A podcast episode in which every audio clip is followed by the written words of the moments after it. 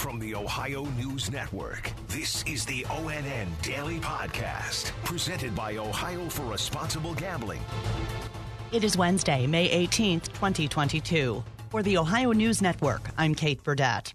A high school athlete in suburban Cleveland is under investigation after a photo taken of him merited a closer look.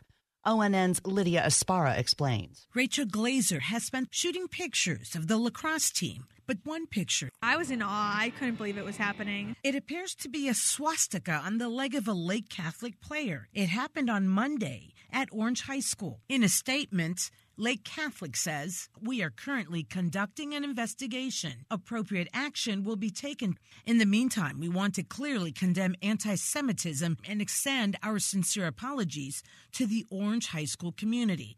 Lydia Esparra at Orange High School.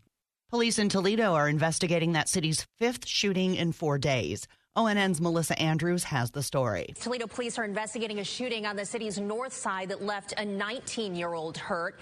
The victim, Braden Martinson, police tell WTOL he was in his sister's apartment with a group of people when one of them pulled out a gun and shot him at least once in the chest. We're told he is expected to survive, and so far no one's been arrested. I'm Melissa Andrews. A new CDC report highlights a disturbing trend. ONN's Andrew Kinsey has more. The number of murders committed with firearms went up by almost 35% in 2020. That was the highest level recorded in 25 years. The largest increase was among black Americans. I'm Andrew Kinsey. Opening statements were yesterday in the trial of two men accused in the death last year of Bowling Green State University student Stone Foltz. ONN's Ariel Onstadt reports. On trial are two men, former Pi Kappa Alpha fraternity members Jacob Krinn and Troy Henricksen. Both are facing reckless homicide and involuntary manslaughter felonies, among others. And six other men charged in Foltz's death have already taken plea deals. Now, this trial is expected to last roughly two weeks, and both the defense and prosecution wanted four alternate jurors because of the risks of COVID 19 and other things. They want to make sure we can get through this trial smoothly. Reporting in Bowling Green, I'm Ariel Onstadt. Nearly 43,000 people were killed on U.S. roads last year, about 4,000 more than the previous year, and the highest number in 16 years as Americans ramped up their driving after the pandemic forced many to stay home. ONN's Tracy Townsend has details. The 10.5% jump was the largest percentage increase since the National Highway Traffic Safety Administration began keeping track in 1975.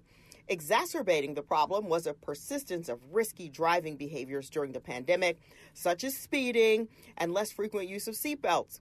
Ohio reported 1,356 traffic fatalities last year, up 126 or 10% from the previous year, and the highest total since 2002. I'm Tracy Townsend.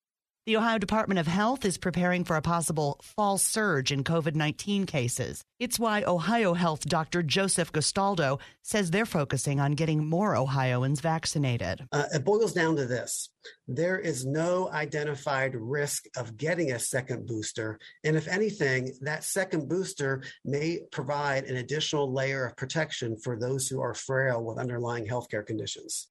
68% of the nearly 800 school principals across Ohio who voted turned down a proposal that would have allowed high school athletes to sign endorsement deals based on their name, image, and likeness. ONN's Jay Crawford has more. I spoke with a number of officials who are tied to high school athletics, and most of them agree that the vote likely failed because of the specific language that was included in the proposal that would have made these deals permissible immediately. Also, all 817 member schools would have needed to designate an NIL compliance officer to oversee these individual deals, and many schools simply do not have the resources to police these deals at this time. I'm Jay Crawford. Despite her confirmation by the Senate last month, Marisa Darden officially withdrew her name from consideration yesterday as the next U.S. attorney from the Northern District of Ohio. The Sandusky native had not yet taken office and did not give a specific reason for her decision, although in a statement she alluded to real life concerns and the importance of prioritizing family. President Biden nominated Darden for the post last November on the recommendation of both U.S. Senators Sherrod Brown and Rob Portman. AAA expects a lot of traffic over Memorial Day weekend and says the best time to hit the road is early in the morning or late at night. ONN's Angela An has more with Kimberly Schwind from the agency. According to AAA, there have been more deadly accidents over the past few years on the holidays. One group in particular, they say, has been hit a little harder than others. During the height of the pandemic, a lot of people were staying off the road, but there was a small percentage of drivers, about 4%, that actually increased their driving during the pandemic. And these drivers were younger and disproportionately male, which are statistically riskier than the average population. Stay buckled up and always keep your eyes on the road. I'm Angela An. Dozens of post offices in Northeast Ohio have job openings. ONN's Dave James reports. Post offices across the region have openings, and each are holding their own job fair this Saturday from 10 to 2 to fill immediate openings with starting pay at nearly 19 bucks per hour. Post offices with openings include Bay Village, Westlake, Lakewood, Independence, Cleveland Heights, Parma, North Royalton. There are 34 post offices in all holding the job fairs. Find out more at usps.com/careers. That's usps.com/careers. Dave James, ONN News. Special thanks to our affiliates WBNS TV in Columbus, WTOL TV in Toledo, and WKYC TV in Cleveland for their contributions to today's podcast. I'm Kate Burdett on the Ohio News Network. This has been the ONN Daily Podcast, a production of Radio Ohio Incorporated on the Ohio News Network.